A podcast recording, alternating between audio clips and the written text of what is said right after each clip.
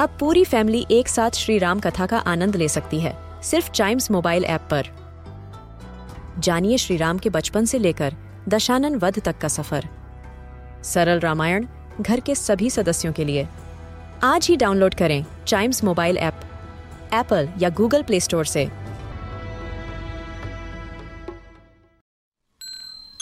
This is Chimes Radio, original podcast.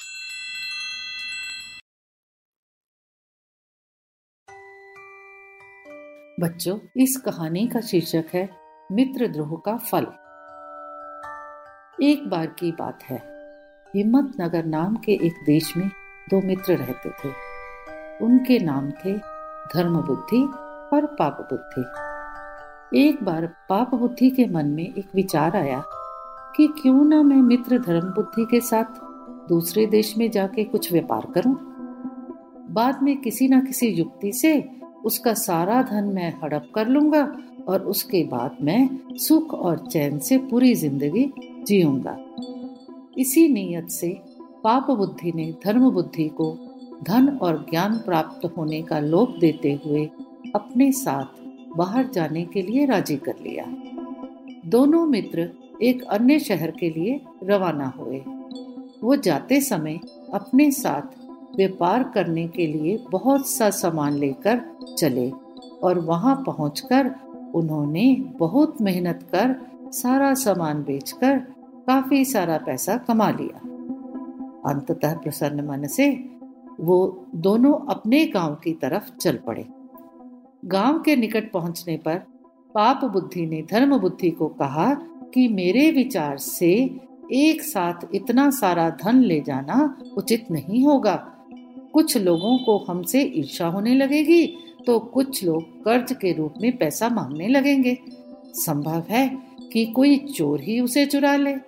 इसलिए कुछ धन हमें जंगल में किसी सुरक्षित स्थान पर गाड़ देना चाहिए। सीधे साधे धर्म बुद्धि ने पुनः पाप बुद्धि के विचार में अपनी सहमति जताई।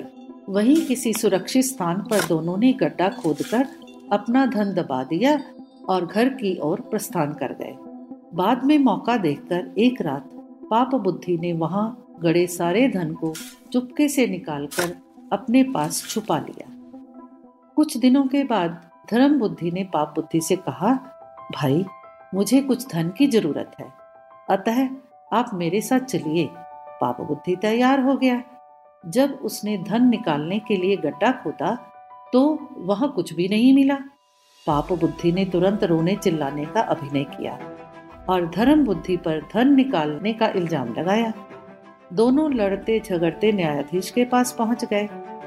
न्यायाधीश के सम्मुख दोनों ने अपना अपना पक्ष प्रस्तुत किया। न्यायाधीश ने सत्य का पता लगाने के लिए दिव्य परीक्षा का आदेश दिया। दोनों को बारी बारी से अपने हाथ जलती हुई आग में डालने थे।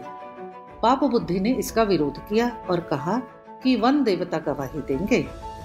न्यायाधीश ने ये मान लिया पाप बुद्धि ने अपने पिता को एक सूखे हुए पेड़ के खोखले में बैठा दिया। न्यायाधीश ने पूछा तो आवाज़ आई कि चोरी धर्म बुद्धि ने की है? तभी धर्म बुद्धि ने पेड़ के नीचे आग लगा दी। पेड़ जलने लगा और उसके साथ ही पाप बुद्धि का पिता भी। वो बुरी तरह से रोने चिल्लाने लगा। थोड़ी देर में पाप बुद्धि का पिता आग से झुलसा हुआ।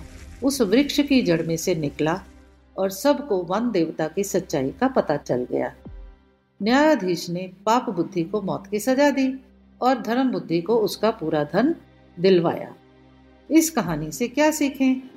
पंचतंत्र की हर कहानी जीवन को सही तरीके से जीने का पाठ पढ़ाती है।